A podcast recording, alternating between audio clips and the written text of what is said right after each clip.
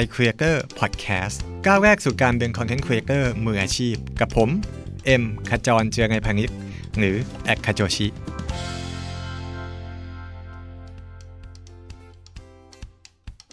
สวัสดีครับ พบกับ iCreator Podcast นะครับ episode นี้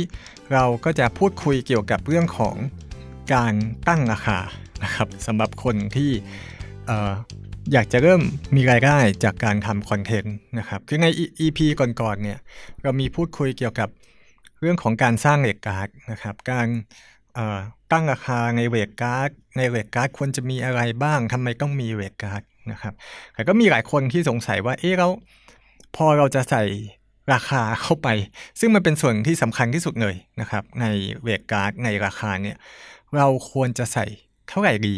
นะครับผมจะได้ inbox อยู่บ่อยๆนะครับพี่เอ็มคะเอ่อไม่แน่ใจว่าหนูควรจะคิดราคายังไงดีเอ่อหนูทำคอนเทนต์มีคน follow อยู่เท่านี้เท่านี้คนนะครับเราขนาดทำคอนเทนต์แบบนี้ เราควรจะคิดราคากี่บาทนะครับเวลามีแบรนด์ทักมาเนี่ยแบรนด์เขาก็จะถามก่อนเลยครับว่าเออถ้าคุณทำคอนเทนต์เป็นอินโฟกราฟิก คุณคิดราคาเท่าไหร่ ถ้าคุณทำเป็นวิดีโอ คุณจะคิดราคายังไงนะครับ ซึ่ง EP นี้เราจะมาพูดคุยเกี่ยวกับการตั้งราคาของคอนเทนต์นะครับว่าเราควรจะคิดราคาจากอะไร แล้วก็ราคาในท้องตลาดเนี่ยเขาจะคิดกันราคาประมาณเท่าไหร่นะครับ ก็ออกตัวก่อนว่าราคาที่ผมพูดคุยเนี่ยมันจะเป็นผมอาจจะไม่ได้ฟันธงเป๊ะๆนะครับ ว่าแบบโหอินโฟกราฟิกต้องเท่านี้บาทวิดีโอต้องเท่านี้บาทนะครับอย่าไปคิดถูกกว่านั้นหรือแพงกว่านั้น เพราะจริง ๆ แล้วอะครับ ราคาในการทำคอนเทนต์เนี่ยมันขึ้นอยู่กับหลายปัจจัยมาก ๆเลยนะครับ คือถ้าเป็นในอุตสาหกรรมอื่นเนี่ยอย่างเช่นในอุตสาหกรรมสิ่งพิมพ์นะครับหนังสือพิมพ์เนี่ยเขาก็จะมีเรทราคาของอการลงโฆษณานะครับลงเต็ม A4 กี่บาทนะครับลงครึ่งแผ่นกี่บาท ลง1ใน4 ของแผ่นกี่บาทนะครับ ซึ่ง อันเนี้ยเขาจะคิดราคาตามพื้นที่นะครับ เช่นเดียวกับป้ายโฆษณาตาม outdoor นะครับ เช่นป้ายหน้าสยามมีขนาดเท่าไหร่นะครับ คิดกี่บาท คนเห็นวันหนึ่งกี่คนนะครับในอุตสาหกรรมอื่น เช่น ถ้าเป็นทีวี หรือวิทยุเนี่ยเขาจะคิดตาม airtime นะครับ เช่นโฆษณา 30 วินะครับ หลังข่าวโฆษณา 30 วิ ช่วงเช้า 30 วิช่วงบ่ายนะครับ โฆษณา 1 นาทีคิดกี่บาท หรือว่าเป็น spot สั้นๆ 10 วิ 5 วินะครับถ้าเป็นรายการวิทยุก็เช่นเดียวกันคิดเป็น airtime นะครับก็โฆษณาในวิทยุช่วงเช้าช่วงบ่ายช่วงเย็นนะครับ30 วิ1นาที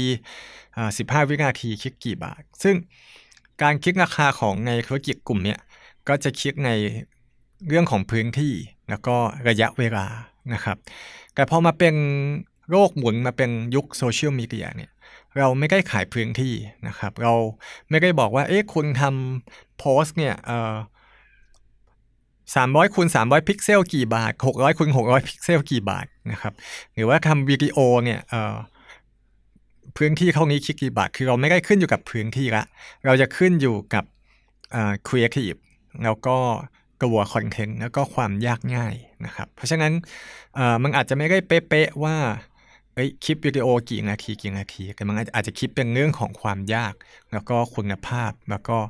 การใช้งานมากกว่า เพราะงั้นเนกโฆษณาที่ผมจะพูดถึงเนี่ยมันจะเป็นเนกโฆษณาในแบบที่เป็น creative content นะครับ เช่น advertorial หรือว่า creative เอ่อวิดีโอ content นะครับ หรือว่าพวก infographic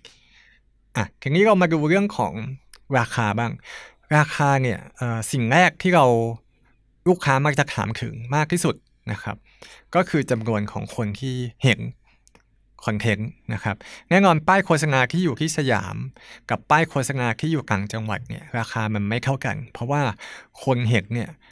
ไม่เท่ากันนะครับ ป้ายที่สยามวันหนึ่งอาจจะเห็นสัก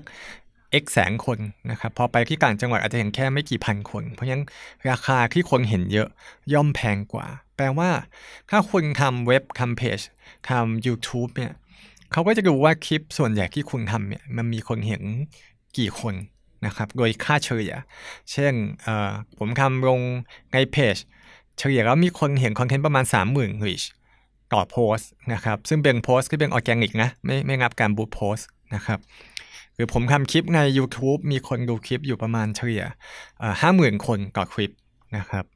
โดยที่ผมไม่ต้องจ่ายเงินบูธอะไรพวกนั้น ก็อันนี้จะเป็นค่าเฉลี่ยที่เอาไว้ เอาไว้กรอบลูกค้านะครับเขาก็จะมาเช็คว่าอ๋อคุณบอกว่าห้าหมื่นเนี่ยห้าหมื่นจริงหรือเปล่านะครับหรือว่าถ้าเป็นยอดนิชก็อาจจะให้ช่วยแคปเจอร์หน้าจอมาให้ดูหน่อยว่าจำนวนคนเห็นโดยเฉลี่ยมันเท่านี้จริงหรือเปล่านะครับเพราะงั้นโดยการซื้อเนี่ยลูกค้าก็มักจะเข้าใจว่าอ๋อถ้าโดยเฉลี่ยเนี่ยทำมาสิบคอนเทนต์เนี่ยเฉลี่ยอยู่ที่ห้าหมื่นคนเห็น แต่ว่าคอนเทนต์ที่เขาจะลงเนี่ย ก็อย่างน้อยก็คงจะประมาณห้าหมื่นคนที่จะเห็นนะครับ ซึ่งยอดตรงนี้ยิ่งมากยิ่งขายได้แพงนะครับแน่นอนคนที่ทำคอนเทนต์มีคนเห็นแค่ไม่กี่พันคนกับทำคอนเทนต์แล้วมีคนเห็นเป็นแสนคนก็ย่อมได้ราคาที่แพงกว่านะครับ อันเนี้ยก็จะเป็นตัวกัดสินในเรื่องของราคา อย่างที่ 2 คือกลุ่มเป้าหมายนะครับเดี๋ยวนี้เวลาลงคอนเทนต์เนี่ยเขาก็จะดูว่ากลุ่มเป้าหมายของเขาอะตรงกับแบรนด์ แค่ไหนนะครับ สมมุติว่ามันมี2เพจที่ทำยอดได้เข้ากันนะครับ คนเห็น1นึ่งแสนคนเพจที่ 1 กับคนเห็น1นึ่งแสนคนเพจที่2นะครับก็สมมุติว่าโปรดักของผมอะเป็นเป็นกาแฟ เป็นอาหารเครื่องดื่มนะครับ สมมติโพสเป็นร้านกาแฟเพจที่หนึ่งเนี่ยเป็นเพจเกี่ยวกับเอ่อฟู้ดนะครับก็คนเห็นส่วนใหญ่ก็คือคนที่ซื้อสินค้าฟู้ด แล้วก็คนที่ชอบซื้อน้ำซื้อเครื่องดื่มอยู่แล้วนะครับคนเห็นแสงคนกับเพจที่2เนี่ยเป็นเพจแนววาไรตี้อาจจะมีคนชอบบิวตี้มีคนชอบกีฬา คนชอบธุรกิจ คนชอบฟุตบอลอะไรอย่างนี้ครับ มีหลายความชอบ แต่คนเห็นแสงคนเท่ากันเนี่ย คนที่ลงโฆษณาเนี่ยเขาก็จะดูว่าอ๋อเพจที่หนึ่งเนี่ยอาจจะมีความเป็นไปได้ที่แสงคนที่เห็น แล้วก็ เป็นคนที่ชอบเรื่อง food อยู่แล้ว จะไปซื้อกาแฟที่เขาลงโฆษณานะครับ เทียบกับเพจที่ 2 ที่มันมีความชอบหลากหลายแล้วก็ต่อให้ทำยอดได้เท่ากันก็เถอะ แต่ว่ากลุ่ม target เนี่ยไม่ตรงนะครับอาจจะมีแค่ประมาณ 20%ของแสงคนที่สนใจเรื่องกาแฟ เพราะงั้นการลงในเพจที่ target ตรงเนี่ยก็จะทำราคาได้ดีกว่านะครับเพราะงั้นไม่แปลกใจว่าทำไม สินค้า food ถึงมักจะชอบลงในเพจ food สินค้า beauty ชอบลงในเพจ beauty นะครับเพราะว่ามันตรง target มากกว่า ทีนี้อันนี้คือ 2 อย่างที่คนเขามักจะดูกัน อันแรกคือดูจำนวนคนเห็นนะครับ อย่างที่ 2 คือแล้วจำนวนคนที่เห็นเนี่ยตรงกลุ่มเป้าหมายแค่ไหนนะครับ อย่างที่ 3 คือเรื่องของ quality ของ content นะครับ ไม่ว่าจะเป็น photo album infographic หรือวิดีโอเนี่ยเวลาแบรนด์หรือเอเจนซี่เข้ามาดูเขาจะดูเรื่องคุณภาพด้วยนะครับ ไม่ว่าจะเป็นถ้าคุณทำโพสต์ที่อาจจะไม่ได้มีคน engage มากนักนะครับ ไม่ได้มีการลงทุนในการสร้าง content มากนัก หรือว่าคลิปวิดีโออาจจะไม่ได้ดูสนุกมากนักเนี่ยต่อให้มียอดแค่ไหนก็ตาม หรือว่าตรงกลุ่มเป้าหมายแค่ไหนก็ตามเนี่ยคุณภาพก็อาจจะไม่ได้นะครับ เพราะบางแบรนด์เนี่ยเขาดูเรื่องคุณภาพคือแบรนด์ที่ ยิ่งถ้าแบรนด์ที่ luxury กลุ่มเป้าหมายเนี่ยเป็นคนที่มีกำลังซื้อเนี่ยเขาจะมองเรื่องคุณภาพมาก ๆ เลยนะครับ เช่นผมเป็นแบรนด์บ้านหนูนะครับเป็นบ้านแบบราคาแบบ 30-40 ล้าน ผมก็อาจจะชอบลงกับคุณบูมธาริศนะครับใน YouTube หรือว่าอาจจะเป็นคุณอู๋ spin9นะครับหรือว่าคุณวูดดี้นะครับคนที่มีภาพลักษณ์ที่ดูแลเออ content เขาเนี่ยค่อนข้างจะดู luxury ได้ สามารถขายคนที่มี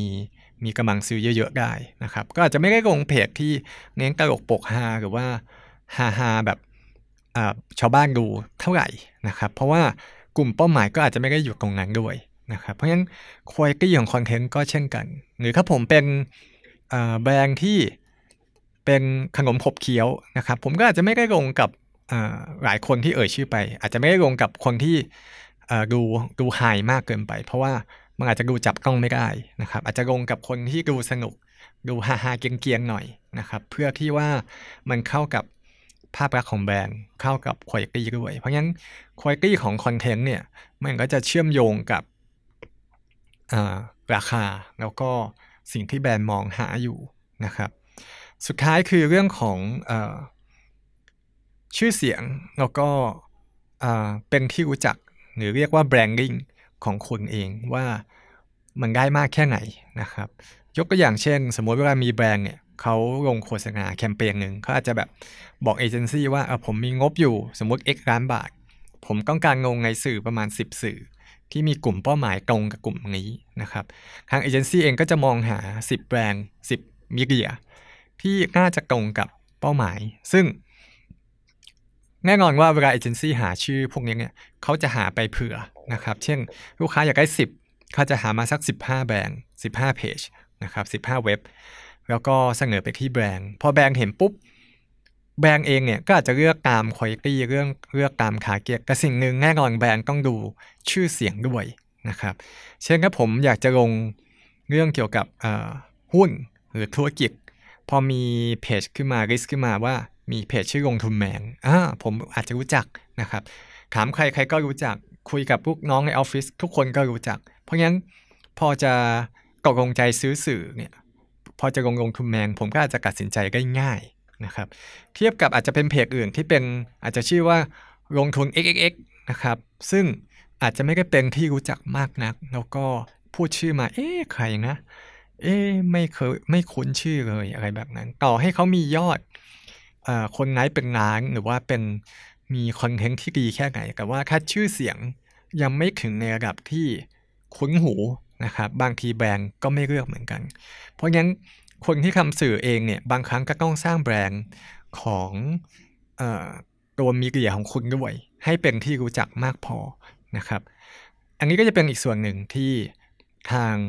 แบรนด์เอเจนซี่ใช้ในการเลือกนะครับทีนี้พอเราเอาทุกอย่างมารวมขมวดรวมกันเนี่ยก็จะเป็นราคา นะครับ ในการที่เราจะตั้งราคาว่าคอนเทนต์ของเราเนี่ยควรจะมีราคาอยู่ที่เท่าไหร่นะครับจำนวนผู้ติดตามนะครับจำนวนคนเห็นกลุ่มค้าเก็ตกลุ่มเป้าหมาย คุณภาพของคอนเทนต์แล้วก็ชื่อเสียงของแบรนด์เรานะครับพอเราได้ทุกอย่างมารวมกันเนี่ยครับสิ่งที่ต้องทำอันดับต่อมาก็คือ คุณอาจจะต้องลองสำรวจในธุรกิจเกี่ยวกับคุณว่า ใกล้เคียงกับคุณเนี่ยมีใครบ้าง แล้วก็เขาขายกันอยู่ที่เท่าไหร่นะครับเเปรียบเทียบง่ายๆสมมุติถ้าคุณขายก๋วยเตี๋ยวนะครับคุณขายก๋วยเตี๋ยวเป็นเยิงกาโฟมีมีปลาหมึก มีลูกชิ้นมีของอยู่ประมาณเนี้ยนะครับชามหนึ่งชามใหญ่ประมาณเท่านี้ คุณก็อาจจะต้องไปดูเยิงกาโฟเจ้าใกล้ ๆ กัน หรือว่าในละแวกใกล้เคียงว่าเขาขายราคาเท่าไหร่ สมมุติเยิงกาโฟที่ขอนแก่นอาจจะขายสัก ถ้วยละ35 บาท แต่พอมาเย็นตาโฟที่อยู่ในสยามสแควร์อาจจะขายชามละ80 บาทนะครับ เพราะงั้นมันต้องดูในกลุ่มธุรกิจกลุ่มในละแวกเดียวกันด้วยว่าเขาขายกันอยู่ที่เท่าไหร่นะครับ เพราะงั้นแน่นอนถ้าคุณต่อให้คุณมีชื่อเสียงมีอะไรก็ตาม แต่ว่าถ้าในคู่แข่งของคุณที่อยู่ใกล้ๆกับคุณเนี่ยสมมติเขาขายคอนเทนต์หนึ่งห้าหมื่นบาท แต่คุณตั้งราคาคอนเทนต์คุณเก้าหมื่นบาทนะครับ มันก็จะสูงโดด กว่าชาวบ้านนะครับ แบรนด์เองก็อาจจะมีข้อสงสัยว่าเอ๊ะซื้อในราคาที่ใกล้กันคุณภาพใกล้กันทำไมเจ้านี้แพงจังนะครับ เพราะงั้นอันเนี้ยก็จะต้องช่วยดูด้วยว่าในการจะคิดราคาเนี่ยราคาคุณกระโดดกว่าชาวบ้านมากน้อยแค่ไหนหรือคุณอาจจะเซ็ตราคาที่มันถูกกว่าชาวบ้านก็ได้นะครับ เพื่อที่จะให้แบรนด์ยอมเลือกเรานะครับ บางทีชื่อเสียงอาจจะไม่ได้ดังมาก หรือว่าบางทียอดอาจจะไม่ได้เยอะมาก แต่ว่าราคาเราอาจจะน่าสนใจเมื่อเทียบกับคุณภาพของคอนเทนต์นะครับ ทีนี้เกินมาซะยาวหลายคนก็อาจจะอยากทราบว่าเออเราในกลุ่มเพจ publisher ในกลุ่ม media เขาส่วนใหญ่เขาขายกันอยู่ ราคาประมาณเท่าไหร่ ผมแบ่งเป็น 3 กลุ่มแล้วกันนะครับ คือกลุ่มที่เป็น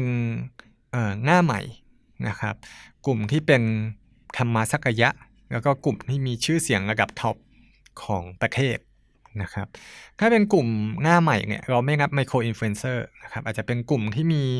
คนติดตามหลักหมื่นอัพถึงกับหลักเกือบแสนนะครับ กลุ่มนี้เนี่ยเวลาทำโฆษณา advertorial หรือว่าโพสเนี่ยราคาก็จะอยู่เรนจ์ประมาณออย่างน้อยก็ประมาณ 4-5พันบาทนะครับ ขึ้นไปถึงระดับประมาณ2องสามหมื่นบาท อันนี้คือโพสต์ทั่วไปนะครับ แบบที่ไม่ได้ยากมาก แต่ถ้าเป็นวิดีโอแน่นอนต้องแพงกว่านั้นอีกนะครับวิดีโอนี้อาจจะไม่ได้มีเรททั่วไปที่ชัดเจนมากนัก หรือว่าถ้าเป็นกลุ่มระดับกลางนะครับ คนตามอาจจะขึ้นหนักแสงละหรือว่าแต่ว่าอาจจะยังไม่ถึงระดับท็อปทรีของประเทศนะครับ เวลาเขาทำโพสต์เวลาทำ advertorial เนี่ย ราคาก็จะประมาณ 2 3หมื่นอัพอยู่แล้วนะครับ แล้วก็อาจจะไต่ไปถึงระดับ7 8 7 8หมื่นนะครับ อันนี้ไม่รับวิดีโอเช่นเดียวกันนะครับ เพราะวิดีโอเนี่ยมันขึ้นอยู่กับรายปัจจัยเรื่องของราคานะครับ แต่ถ้าเป็นระดับ top three ของประเทศเลยเนี่ยราคาส่วนใหญ่ก็จะเกิน 7 8หมื่นขึ้นไปนะครับ หลายที่ก็แอคเวิร์กนี่ก็ไปปาเข้าไป 3 4 แสนก็มีนะครับ บางที่ที่เคยเห็นก็แบบ 7 8 แสนก็มีนะครับ เพราะงั้นราคาเนี่ยมันก็จะแบ่งตามหมวดหมวดย่อยๆ แล้วก็ตามคุณภาพด้วย นะครับ อย่างที่บอกราคานี่เป็นราคากว้างมากนะครับ แล้วก็ไม่ได้เฉพาะเจาะจง แต่ว่าก็ให้เป็นไกด์ไลน์ว่า เออเขาขายกันอยู่ประมาณเท่านี้นะครับ ส่วนตัวที่ผมอยากจะแนะนำเพิ่มเติม คือสำหรับการที่เราทำคอนเทนต์ให้ลูกค้าเนี่ย แล้วก็มีเรื่องของราคาเข้ามาเกี่ยวข้องเนี่ยแน่นอนมันก็จะมีอีก2อสอย่างที่คุณต้องต้องคิดถึงนะครับ ไม่ว่าจะเป็น การทำคอนเทนต์เนี้ยเราต้องมีต้นทุนเท่าไหร่บ้าง เช่น การที่ลูกค้าส่งสินค้ามาให้ที่บ้าน แล้วก็ให้เรารีวิว กับการที่เราต้องออกไปข้างนอก เพื่อไปรีวิวที่ร้านลูกค้าเขากลับมาเนี่ยแน่นอนว่าเราจะมีค่าใช้จ่ายไม่เหมือนกันนะครับ อยู่ที่บ้านไม่มีค่าเดินทางนะครับ พอเราต้องเดินทางไปที่ที่ร้านลูกค้าด้วยเนี่ย ก็จะมีค่าเดินทางไปกับ แล้วก็มีค่าเสียเวลาด้วย เพราะงั้นตรงเนี้ยเราก็จะมี บางที่ก็จะมีเรทไม่เท่ากันนะครับ บางที่ก็จะบอกว่าค่าเดินทางนะคิดกี่บาทกี่บาทนะครับแล้วก็ยิ่งเดินทางไปไกล ยิ่งคิดราคาเพิ่มเยอะนะครับ หรือว่าถ้าเป็นคอนเทนต์ประเภทวิดีโอ ซึ่งจะมีความยาวไม่เท่ากัน บางที่ก็จะคิดเน็ตสามนาทีเท่านี้บาทห้านาทีเท่านี้บาทสิบนาทีเท่านี้บาทนะครับหรือว่ายาวเกินสิบห้านาทีก็จะเป็นเน็ตเป็นช่วงไปเลยนะครับ อันนี้ก็เป็นอีกสิ่งหนึ่งที่ต้องต้องคำนึงถึง อีกส่วนหนึ่งก็คือเรื่องของความเร็วนะครับ บางแบรนด์เนี่ยอยากได้ด่วนนะครับแบบขายวันนี้โพสต์พรุ่งนี้ได้ไหม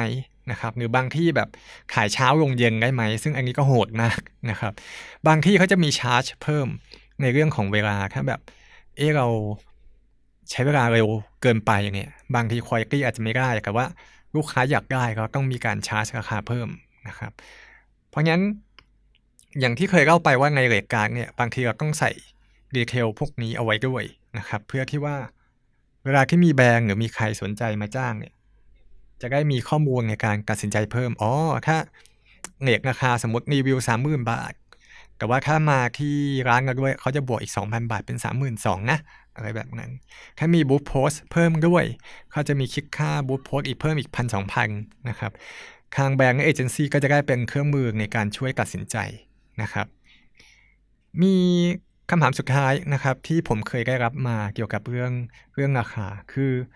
มีบางคนที่ถามมาว่า ถ้าผมรับถูกๆมาก ๆนะครับ แบบทำคอนเทนต์ไม่กี่บาท เพื่อที่จะให้มีแบรนด์เข้ามาช่วงแรก แล้วก็อยากให้เป็นที่รู้จักมากกว่านี้ หรือว่าให้ให้แบรนด์ชอบเรามากกว่านี้ แล้วก็รอบหน้าแบรนด์จะได้จ้างนะครับ ทำแบบนี้ถูกไหมหรือว่าโอเคหรือเปล่าสำหรับผมตอบข้อแรกก่อนก็คือถ้าลดราคาแบรนด์สนใจเรามากขึ้นไหมแน่นอนนะครับ ยิ่งราคาถูกเขายิ่งสนใจแต่คำถามต่อมาคือเขาสนใจจะจ้างเราเรื่อยๆหรือเปล่า อันนี้ขึ้นอยู่กับคุณภาพนะครับเพราะว่าจริง ๆ แล้วแบรนด์เนี่ยก็ไม่ได้อยากจะได้ของถูก แต่คุณภาพไม่ดีนะครับเขายอมจ่ายแพงๆแต่ถ้ามันได้คุณภาพกลับมาในแบบที่เขารับได้ อันนี้ก็ ก็เป็นคุณภาพที่เขาโอเคมากๆนะครับ เทียบกับบางที่เนี่ยก็มีกลยุทธ์เหมือนกันคือบางครั้งเราก็ทำคอนเทนต์ฟรีให้หลาย ๆ ที่เพื่อให้ได้เป็นที่รู้จักนะครับ อย่างผมตอนทำเว็บ Mango Zero ช่วงแรกเนี่ยผมรีวิวให้ทุกเว็บฟรีเลยนะครับ ผมไปรีวิวให้ร้านค้าร้านอาหารไปรีวิวให้ห้างอย่างเงี้ยทำให้ฟรีเลยนะครับเลยไม่มีค่าใช้จ่ายใดๆเพื่อ เป็นการพูฟว่าไอ้คุณภาพเราโอเค ซึ่งพอเขามีแคมเปญหลังจากนั้น เขาก็จะคิดถึงเรา